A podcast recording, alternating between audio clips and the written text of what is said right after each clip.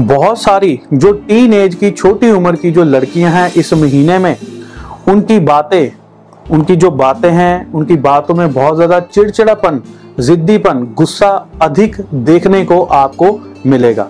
और कई जगहों पर जहाँ पर सब्र रखना चाहिए पेशेंस रखना चाहिए, धैर्य रखना चाहिए, वहाँ पर उनके अंदर धैर्य पेशेंस आदि देखने को नहीं मिलेगा। बहुत ही ज़्यादा इम्पेशेंट रहने वाली हैं।